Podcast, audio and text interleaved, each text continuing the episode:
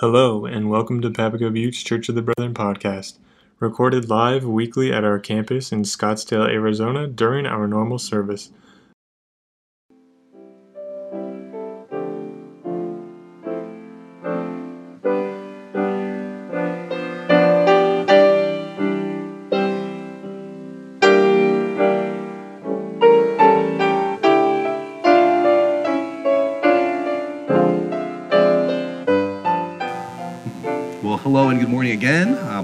John Chubb, and I'm happy to be preaching with you today.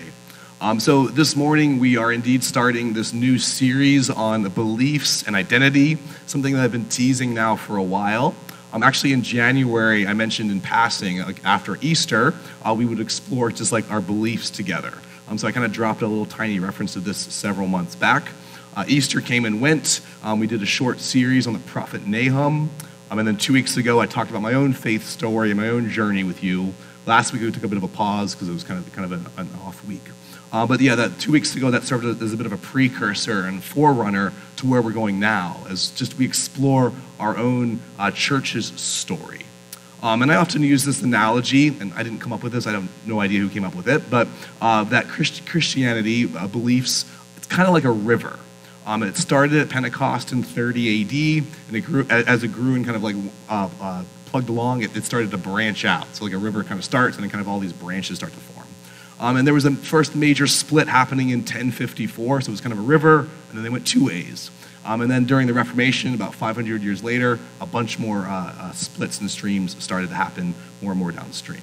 So that's like one analogy I often talk about when I talk when you talk about faith. Um, another analogy I've heard about Christianity is it's almost like a house.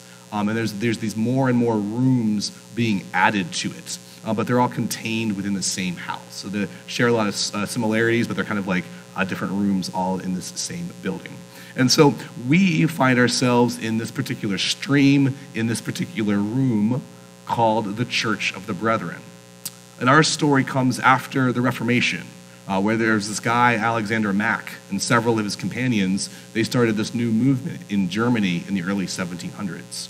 And as they were kind of like trying to figure out how to live their faith, how to like live their lives, they were uh, inspired by two different groups that, that, had come before them. There was two, two groups within their midst that looked around and they were like, hey, these guys are kind of doing it right. We want to kind of like take these traditions and move on with them.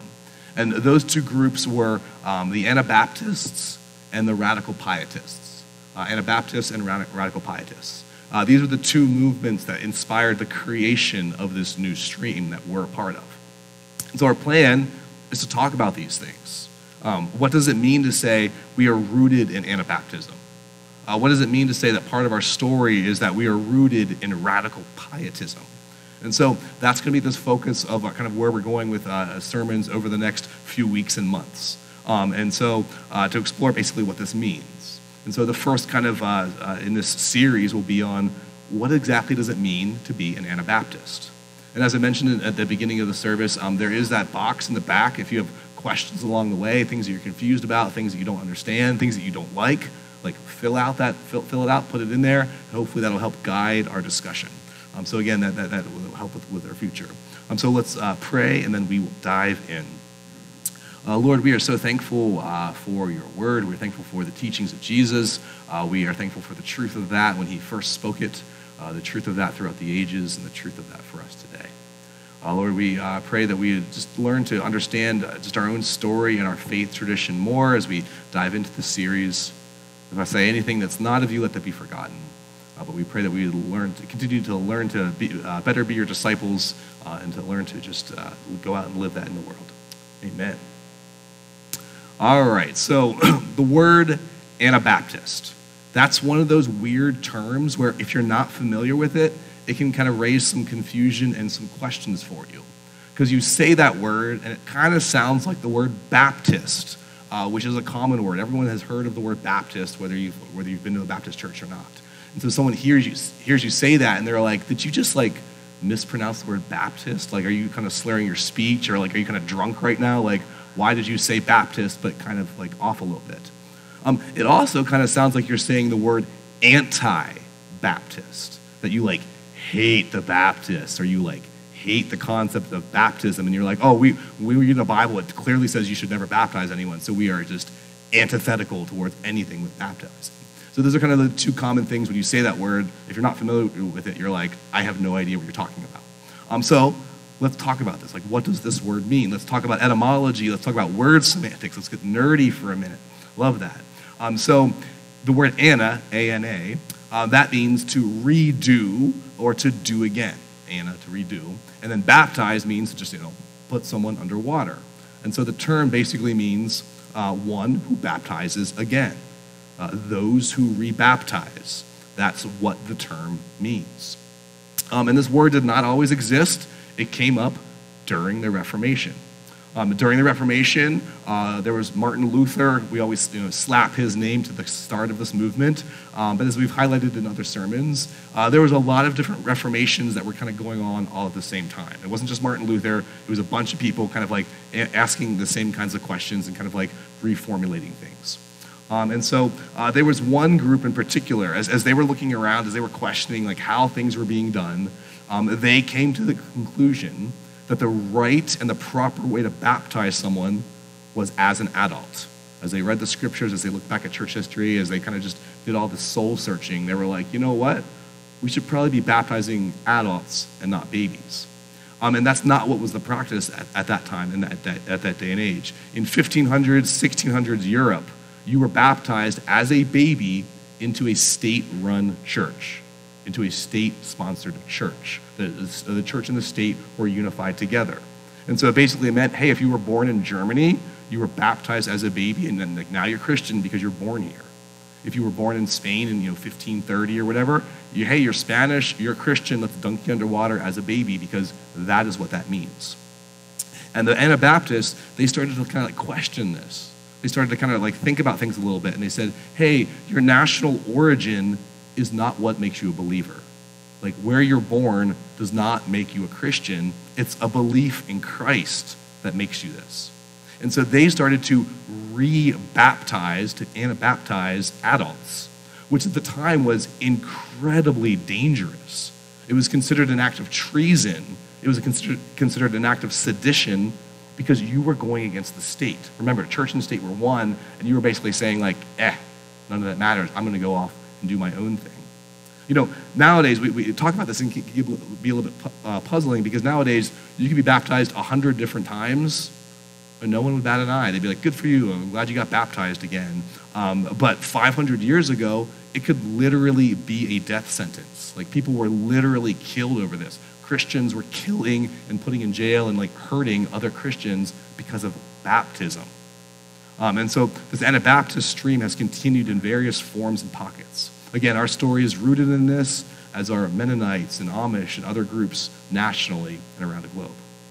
And so when it comes to this question of, okay, like, that's where that word means, um, uh, what, is, what is exactly does that mean, though? Like, what, what does, like, it mean to be an Anabaptist? Like, Okay, you, you guys believe in baptizing adults. Okay, that makes sense. I get that.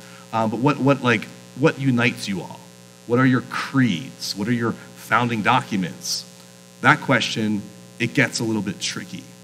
Uh, because there hasn't been this like all-inclusive guide that helps spell this out. There's not this like paper that says like, hey, everybody has agreed on these things all the time.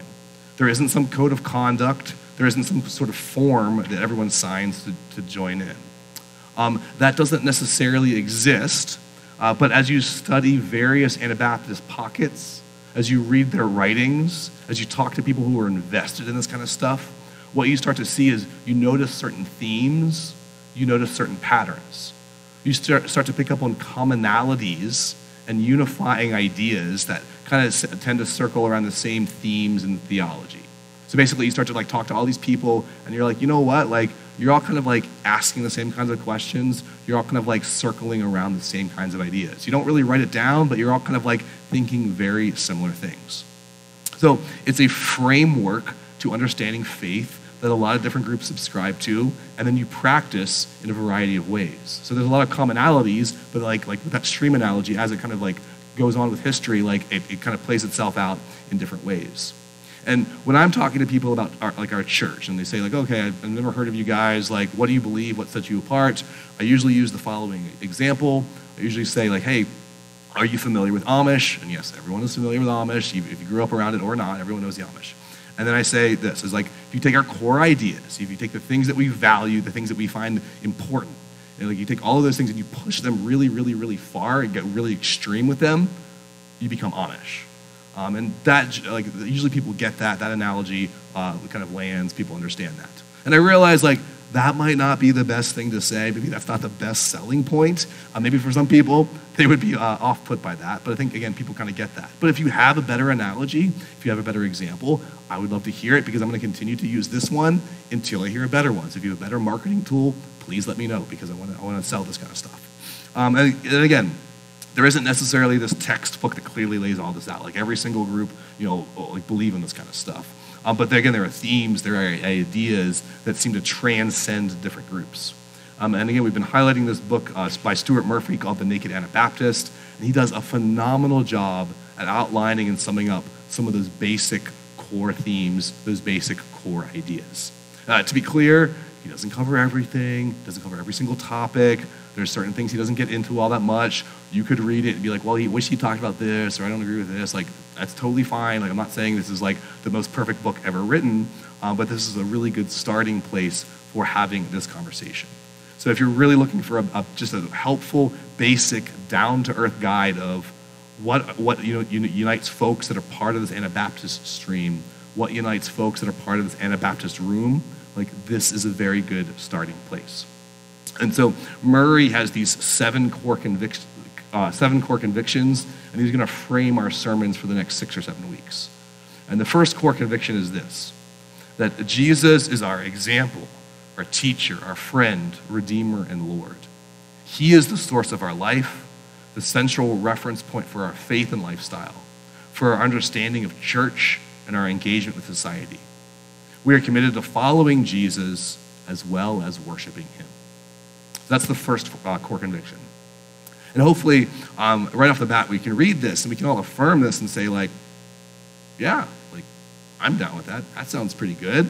Um, I would imagine anyone here who's re- reading this would, you know, find this not like terribly controversial. You always want to start with like some basic stuff. You don't want to get super controversial right away.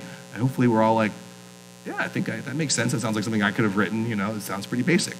Um, you know, even if you're not necessarily, necessarily sure about a lot of things in regards to faith, like if you're just you have a lot of questions about things, you would probably understand like, hey, to be a Christian means that you value and you put emphasis on Jesus. Like that would be a basic starting point for most people. Um, and so, really, on some level, this first point could pretty much be like non-controversial in just about any kind of a church. Like you could go into a Catholic church and talk about this idea. You could go into an, an Orthodox church, talk about this idea you could go into a Baptist church or like a Presbyterian church, kind of talk about this idea, and everyone would be like, yeah, like that makes sense. I can buy into this. Like, I, am I'm following you. Um, this idea also kind of transcends time and culture as well. But if you were to go to like 600s, like Japan, and like talk about this, that would be true then. If you were to go to Egypt in like the 12th century, you could talk about this. If you go to 1700s, like Phoenix, like in the Wild West, and talk about this idea, be like, yeah, that, that makes sense. I, I, I buy that. You know, like we all have buy-in on this concept. All right, so what is it about this conviction then that's like that's so that's so important? Like, why are we highlighting our focus on Jesus? Like, what about this can we flesh out and talk a little bit a little bit more about? So, let's do that. Let's let's talk about that.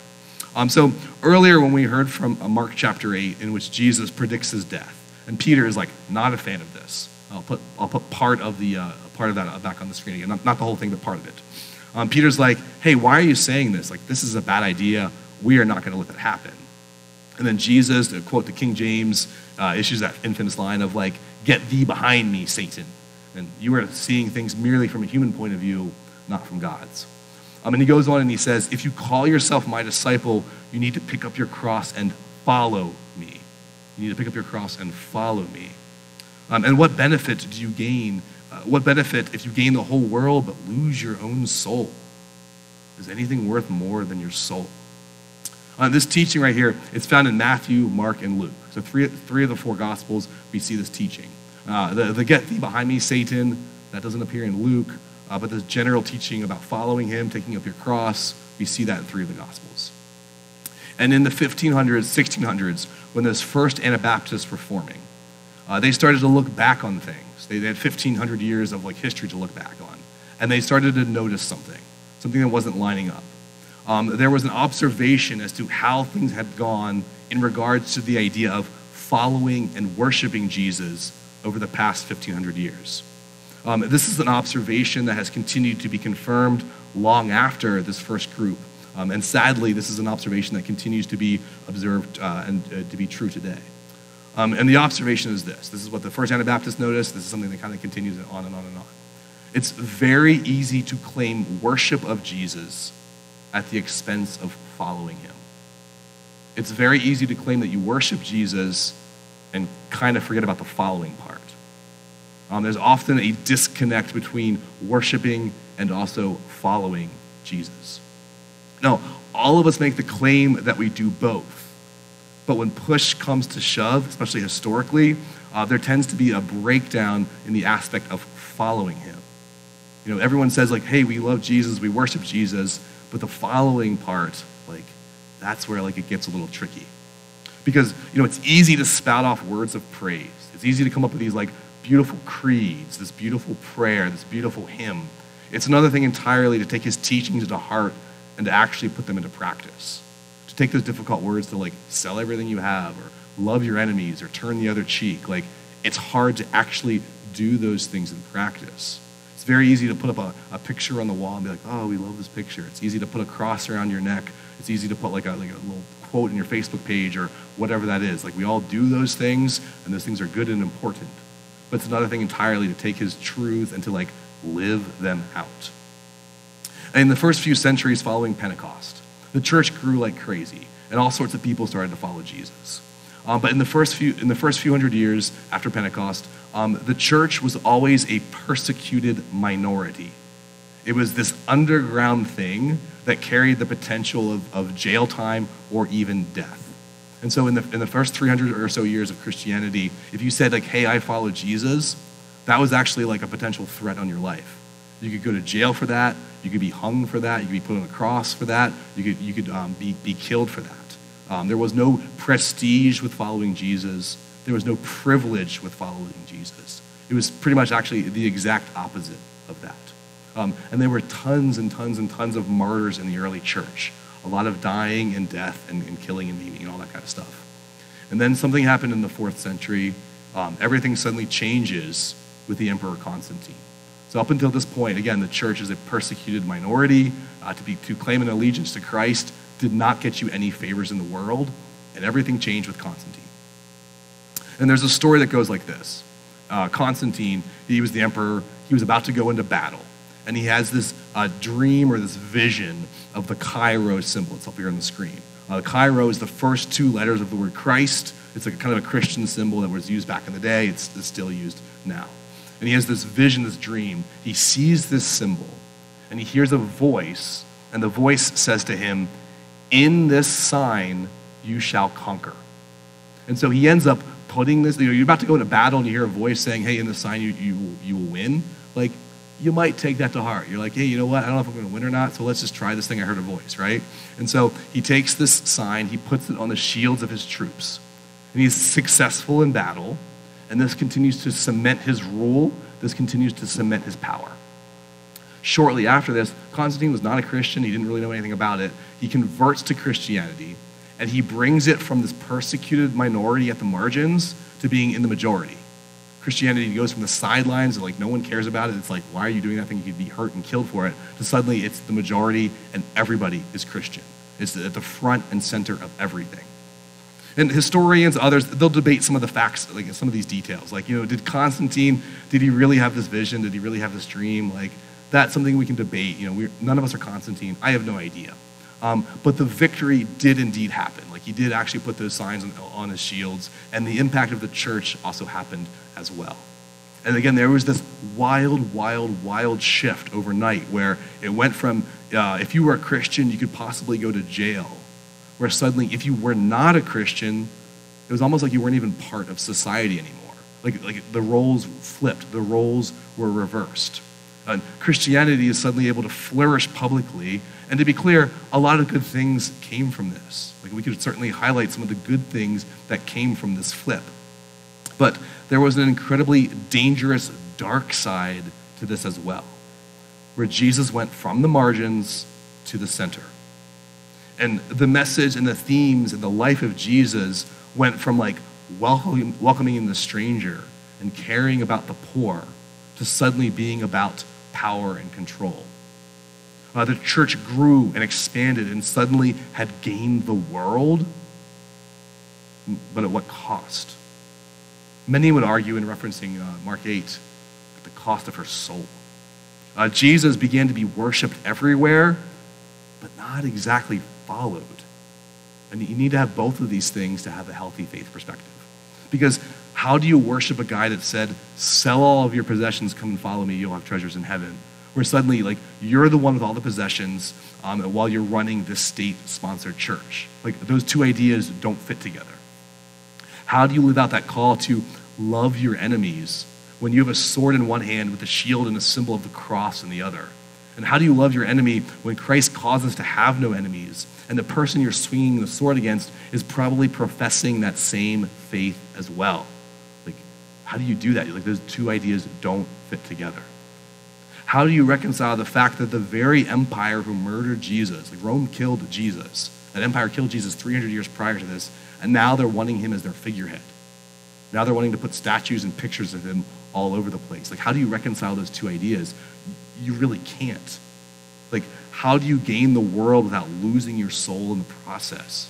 Like, you can't. The, the oppressed suddenly becomes now the oppressor. And so we call this period in the rise of Christianity under Constantine, we call this period Christendom. Um, this is a period that lasts about 1,500 years or so. Kind of like often around the time of the Enlightenment is when we say kind of Christendom goes away. Um, many would understand um, the beginning of Christendom as the fall of the church, when she was first led astray by power and influence, and then she continues to be led astray by power and influence time and time and time again. You know, when we talk about the fall, we often say, like, oh, that's Genesis 3, that's like the fall of humanity. You know, humans are created, and just a short while later, they see the allure of the forbidden fruit and they fall. And I think you could make a, a similar case with the global church as well. The church is instituted at, Pentecost, and a short time later, not too far after this, they see the allure of the forbidden fruit of power, and they have their own fall as well. It's not to say that everything was perfect before that, not, not to say there weren't problems and faults before that, but there was definitely that change that took place in the fourth century. And again, by the time you get to the Reformation, like flash forward a thousand years, Europe was Christianized. Everyone was Christian. But again, at what cost?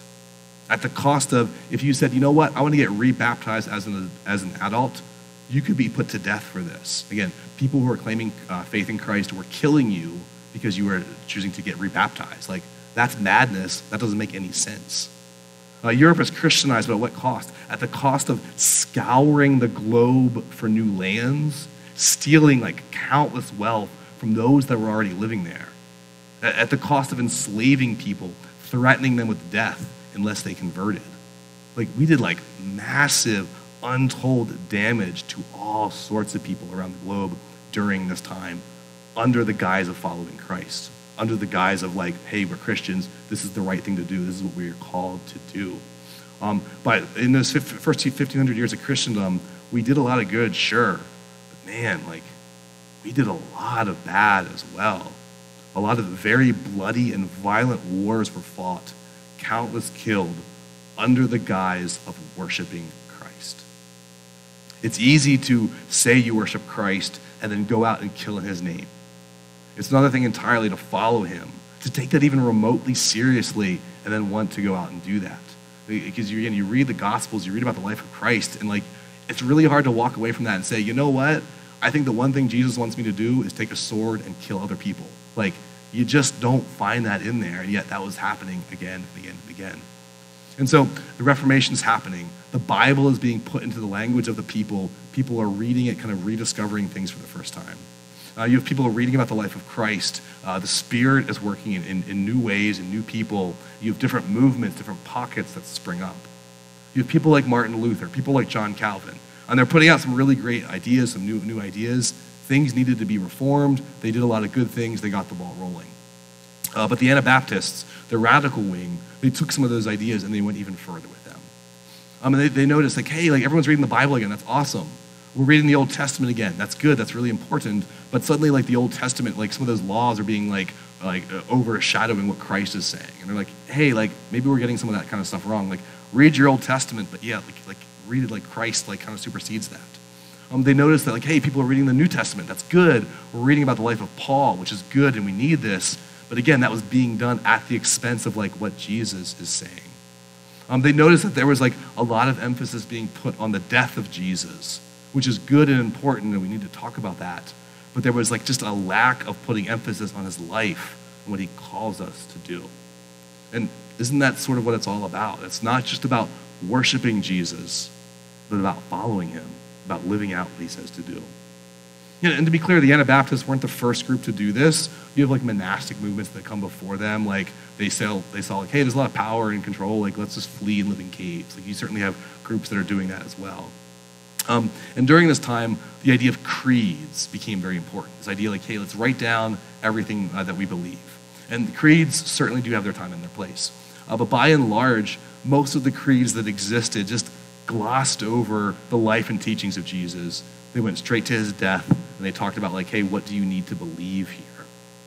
Um, to quote the 16th century German Anabaptist theologian Hans Denck, no one can know Christ unless he follows him in life. Like, that's the kind of creed that, like, we should be following. And so, again, you can spout out all kinds of beautiful theology, but if you're not living it, if you're not practicing it, then, like, what does it actually matter? Jesus is our example, our teacher, our friend, redeemer, and Lord.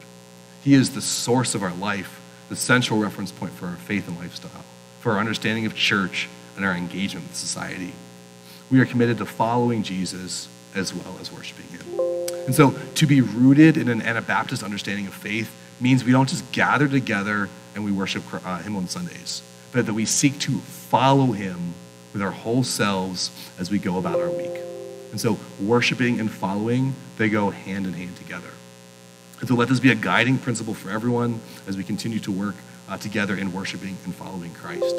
And with the idea of following Christ, we're going to now move into our time of communion, which is something that uh, Christians, regardless of whether, whether they're Anabaptists or not, uh, took very seriously. Christ says, like, hey, share this, share this meal and kind of talk about what I did. He kind of issues this new command. And so that's something that, like, we've taken very seriously from the beginning of this thing. So we're going to move into uh, that time now. Thank you for listening to Papago Buttes Church of the Brethren podcast. If you have any questions or are interested in finding out more about our church, feel free to reach out to us at any time. Our contact information is provided at www.pbcob.org.